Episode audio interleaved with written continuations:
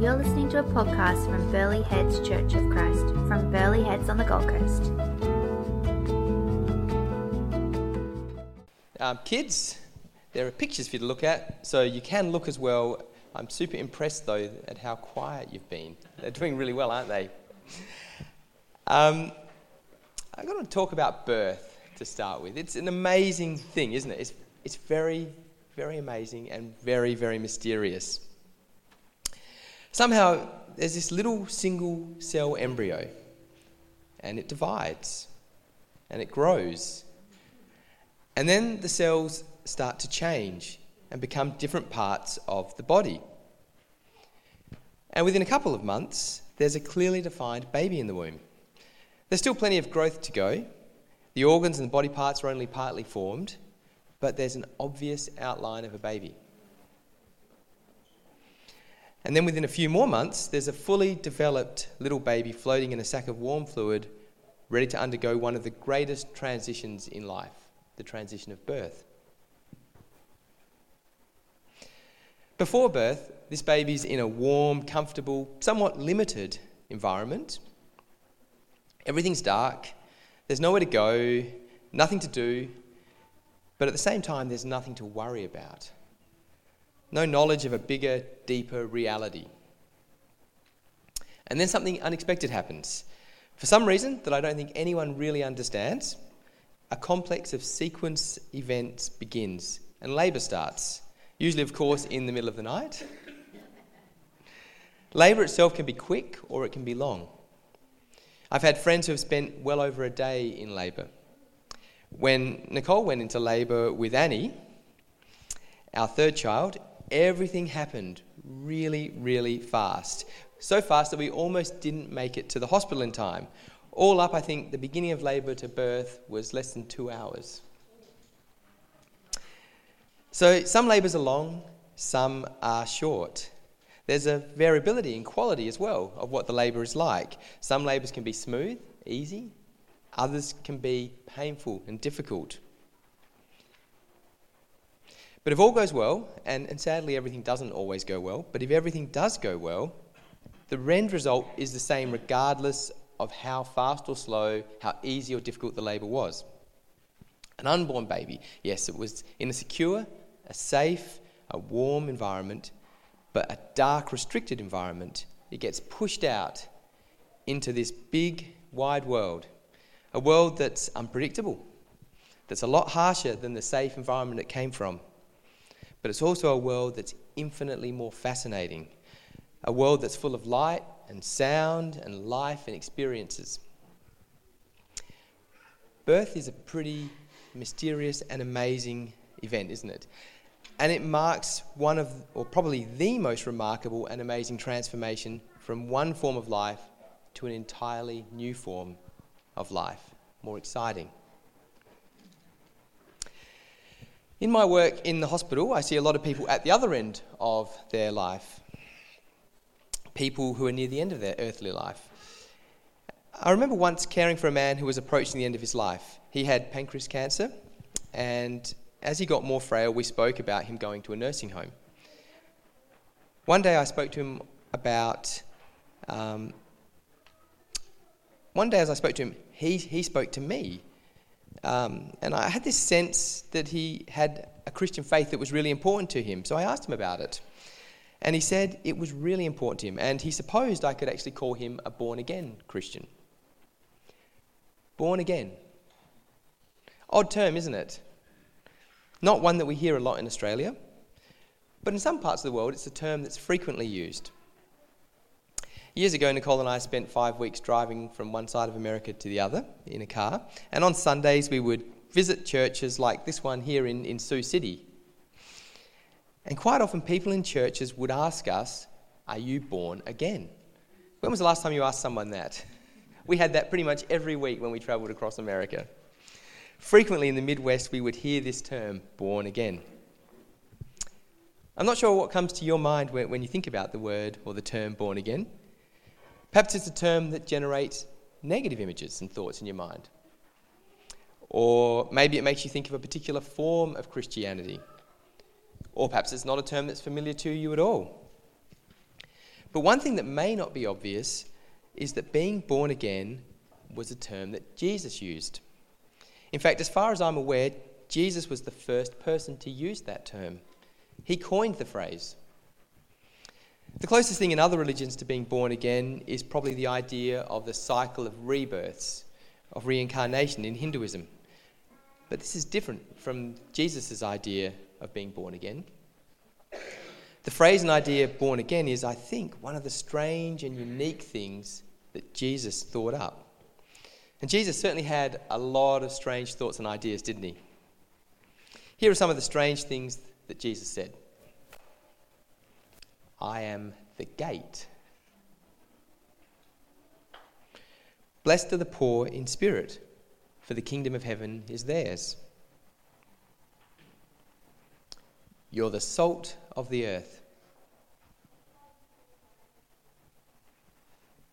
If your right eye causes you to stumble, gouge it out, throw it away.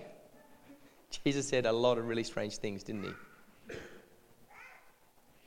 And what Jesus said about being born again, uh, to be, about being born again, is certainly right up there in the strangeness stakes.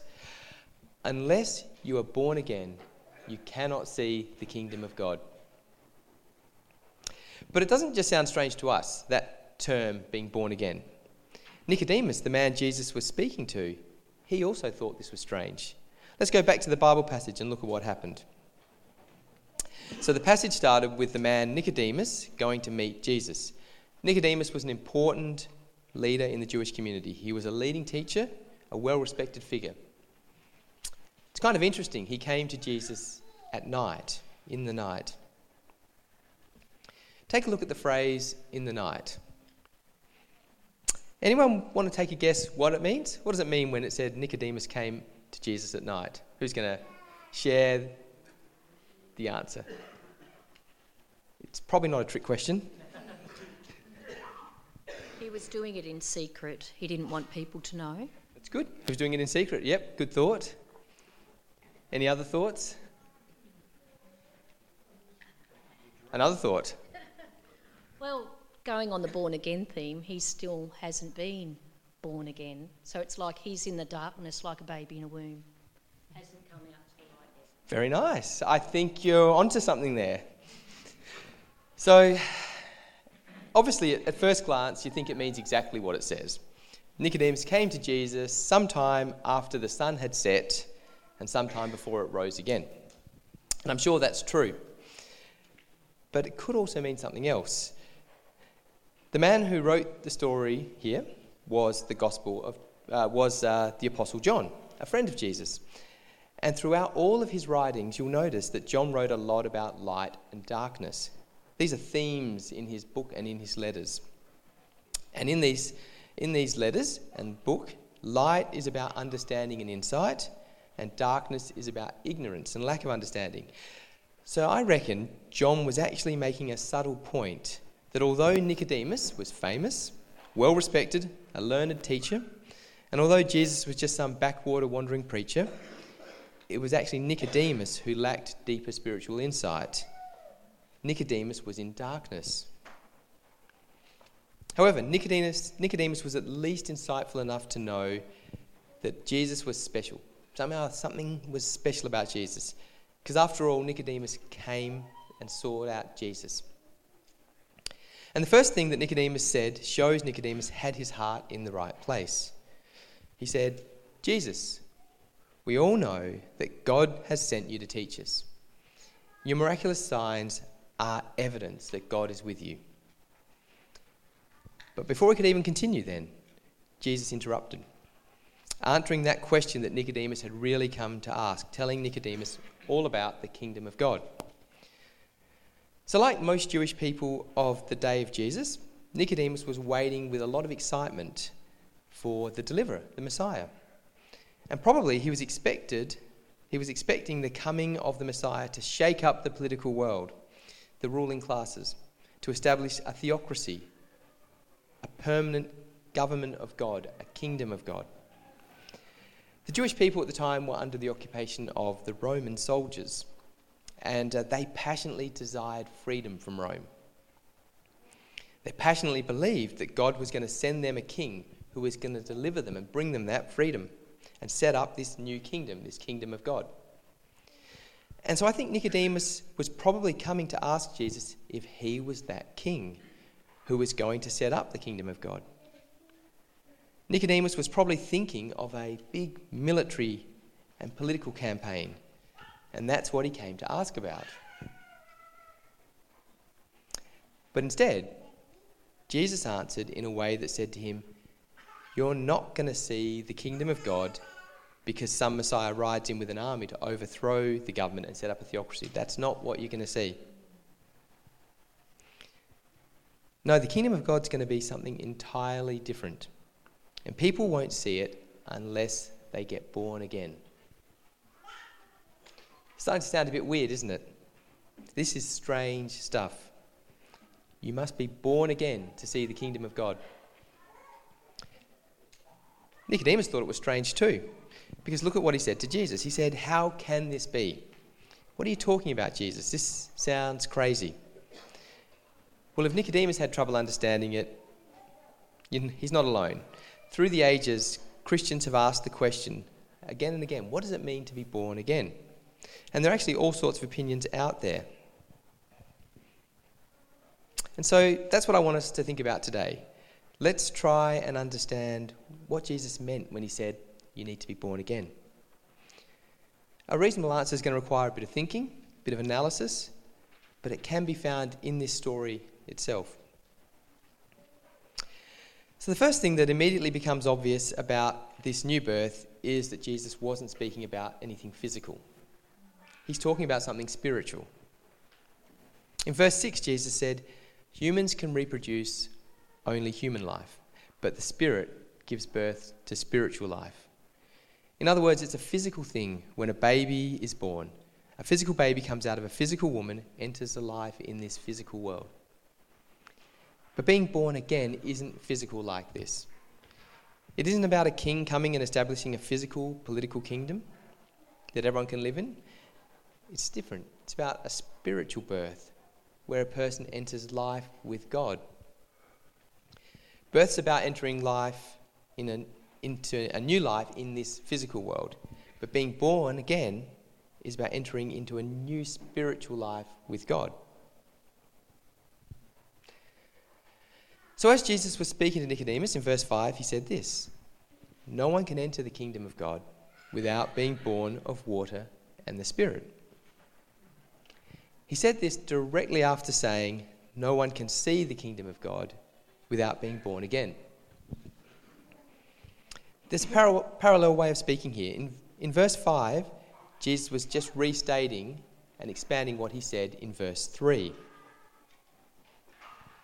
To see the kingdom of God is the same as to enter the kingdom of God.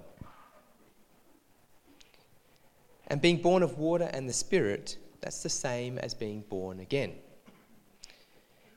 In these words of verse 5, Jesus is describing something about being born again. Being born again clearly has something to do with being born of water and the Spirit. But what on earth does that mean? What does it mean to be born of water and the Spirit? That explanation Jesus gives in verse 5 hardly seems to clear things up, does it? It's worth remembering, though, who was Jesus speaking to when he said these things? He wasn't speaking to just anyone. He wasn't he was speaking to a highly educated man, a man who was an expert in the Old Testament. So perhaps as he's explaining this idea of being born again, he's alluding to images and ideas that are found in the Old Testament. So, in the Old Testament, are there any passages that talk about both water and the Spirit together? Is anyone aware of any? Cole. The creation account. I hadn't thought of that one. It's uh, Genesis 1 2. The water hovered over the, the Spirit hovered over the waters. It's very thoughtful. Any other passages?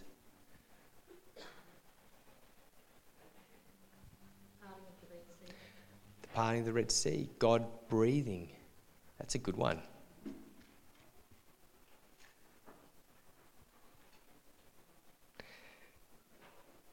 So, the one that came to my mind, and I think this is probably the most clear one, there are plenty of passages that talk about spirit, and there are plenty of passages that talk about water, and you've just identified two that talk about both. But there's a third one, and this is the one that's in Ezekiel. It talks about water and spirit together. In Ezekiel chapter 36, God speaking to his people said this I will sprinkle clean water on you, and you will be clean. I will give you a new heart and put a new spirit in you. I'll remove your heart of stone and give you a heart of flesh, and I will put my spirit in you. I think Jesus was thinking about Ezekiel 36 when he talked about being born of water and the Spirit to Nicodemus. And if this is the case, what Jesus is talking about is total transformation. Stone to flesh is definitely all about total transformation. So when Jesus spoke about being born again with water and spirit, he's talking about having a total change. Physical birth into life in the outside world involves a massive transformation. Spiritual rebirth, though, is also about a massive transformation. This transformation has something to do with becoming clean.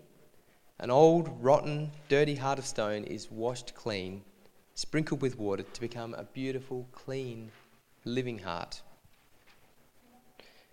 It's about a person who was driven by greed and selfishness being transformed into a person of charity. Or a person who was ruled by drug addiction, being changed instead to a person ruled by God.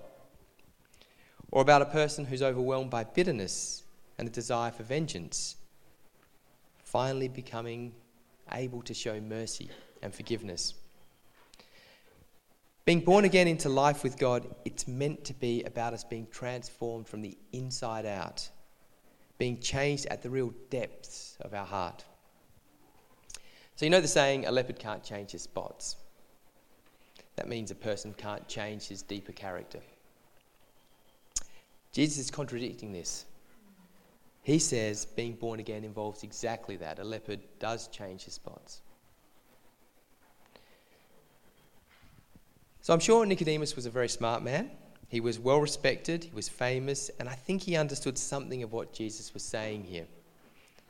But just like most of us, he seemed to want a deeper explanation about the mechanism of how this actually happens. How, what actually happens when someone's born again? Well, in verse 4, he said to Jesus, How can this be? How does it happen? How can someone be born again? And it seems like a good question. I understand the desire to know that. I want an explanation of that too. I can understand how someone might want to know how our hearts can be transformed at their very core. For an answer to that question, Jesus spoke about wind. The wind blows wherever it wants, just as you can hear the wind but can't tell where it comes from or where it's going. So you can't explain how people are born of the Spirit. On a stormy night, you look outside and you say it's windy, don't you? You don't say that because you know exactly what's happening with air pressure and meteorology. Or at least I don't say that with that knowledge. I reckon uh, Aidan might.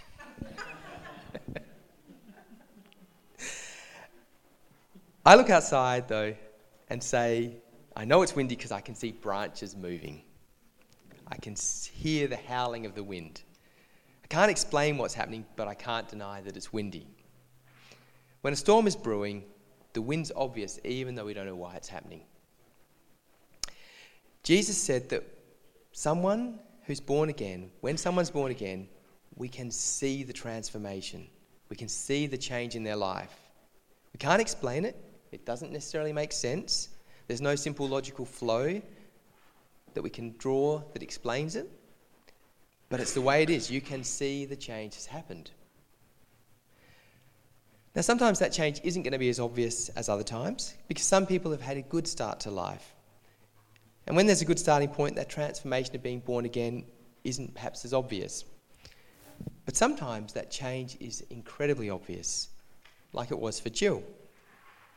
I'm going to read a small portion of an autobiography from Jill. For the next 12 years, I continued to spiral down from one bad experience to another. Abortion after abortion, living on the streets, chasing after my next fix of drugs, sleeping with men who sold drugs to get high. I went to jail again, and then again, and finally again. One Sunday night, I got into an automobile accident. I'd fallen asleep at the wheel and hit a woman who had stopped at a red light. I was very lucky. I didn't go to jail. She wasn't hurt bad enough to go to hospital but I totaled my car and was grounded.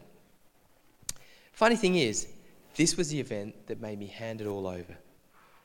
I prayed to God to fix me because I couldn't fix myself. I realized the accident could have been worse. I had drugs on me and I could have killed the woman and gone to prison for a very long time. Yet God spared me that fate. And finally, God had made me start to be able to surrender my life to Him. He delivered me from drugs. I can't explain it. I just sort of walked through the whole thing in a daze, just following, at last not trying to run. God walked me through it and brought me out the other side. Jill's life changed when she was born again. She was transformed when she found life with God. That's what being born again is about. It's like the wind. It's obvious, it's undeniable. You can't deny it when it happens, but you can't always explain it. Perhaps the reason being born again can't be explained is because it's not a natural phenomenon. There's something supernatural about being born again. In verses 5 and 6, Jesus said that being born again has something to do with God's Spirit. In Ezekiel, God said that he would sprinkle hearts with water, taking away hearts of stone, making hearts of flesh. And as Jesus continued to explain being born again to Nicodemus, he then referred to a really obscure Old Testament story. In verse 14 and 15, he said this Just as Moses lifted up the bronze snake on a pole in the wilderness, so the Son of Man, that's Jesus, must be lifted up, so that everyone who believes in him will have eternal life. Now, I don't know if you know that story. Plenty of us probably may not know that story. But as an expert in the Old Testament, Nicodemus would have known that story well. This is a story that occurred around 3,000 years ago at the time of the Exodus, when God had raised up Moses to bring people out of slavery from Egypt. So the Israelite people had been rescued, and they were wandering through the wilderness area of Sinai in the Middle East. This is a story then that's described in Numbers 21 in the Bible. The people grew impatient with the long journey. They began to speak against God and Moses. Why have you brought us out of Egypt to die here in the wilderness? They complained. There's nothing to eat here and nothing to drink, and we have this horrible manna. So the Lord sent poisonous snakes among the people, and many were bitten and died. Then the people came to Moses and cried out, We have sinned by speaking against God and you. Pray that the Lord will take away the snakes. So Moses prayed for the people. And the Lord told him, Make a replica of a poisonous snake, attach it to a pole, and all who are bitten will simply will live if they simply look at it. So Moses made the snake out of bronze and attached it to the pole. Then anyone who was bitten by a snake could look at the bronze snake and be healed. Strange story, isn't it? Really odd story.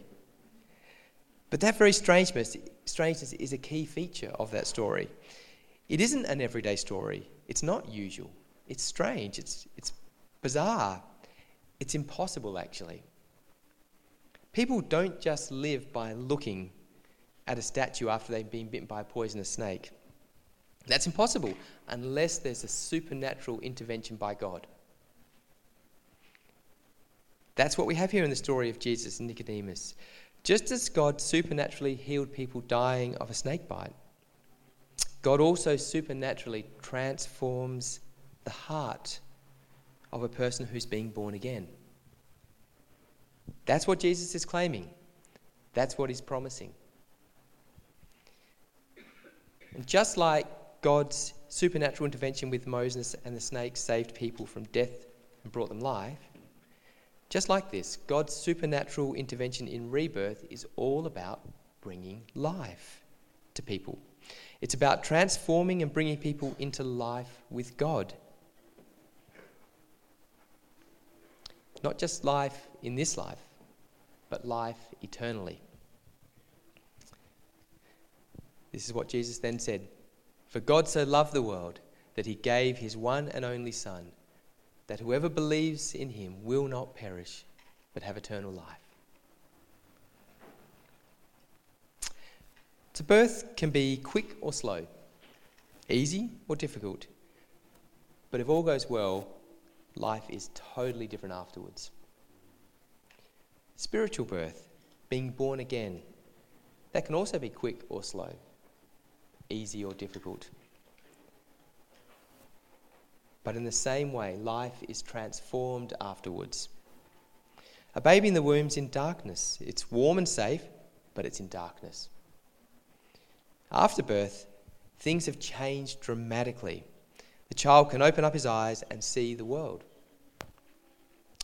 This is what Jesus was talking about when he said being born again.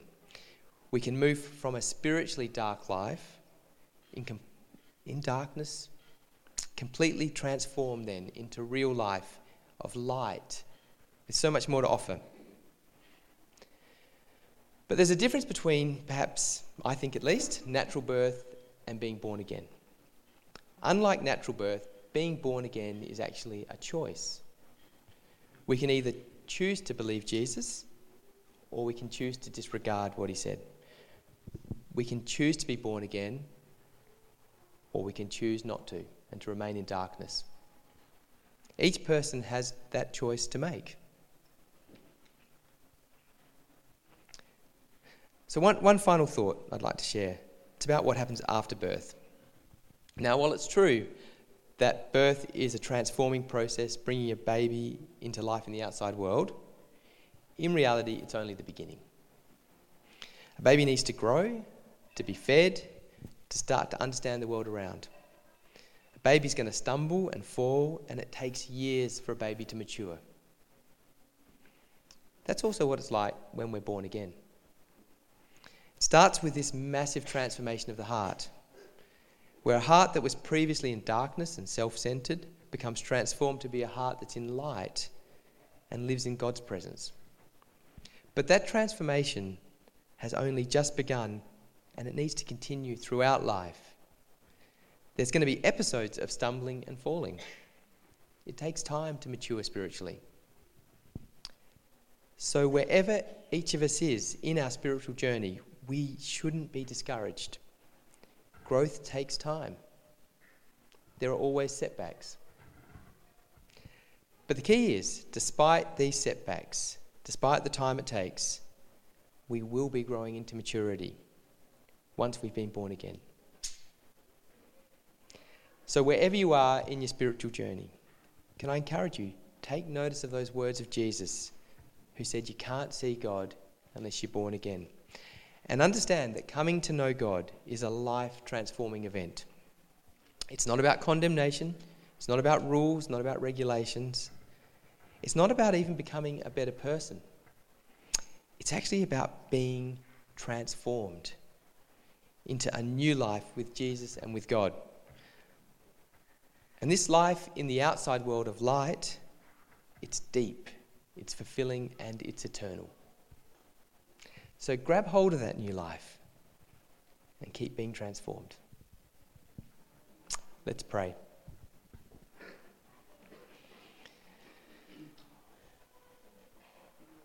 Jesus, thank you. Thank you that we can truly know you, truly live. There's so many deep mysteries in the Bible, so much in this spiritual world that, that's unseen to us that we don't understand. Open our hearts to understand it more daily and help us to live in this new, reborn life. Amen.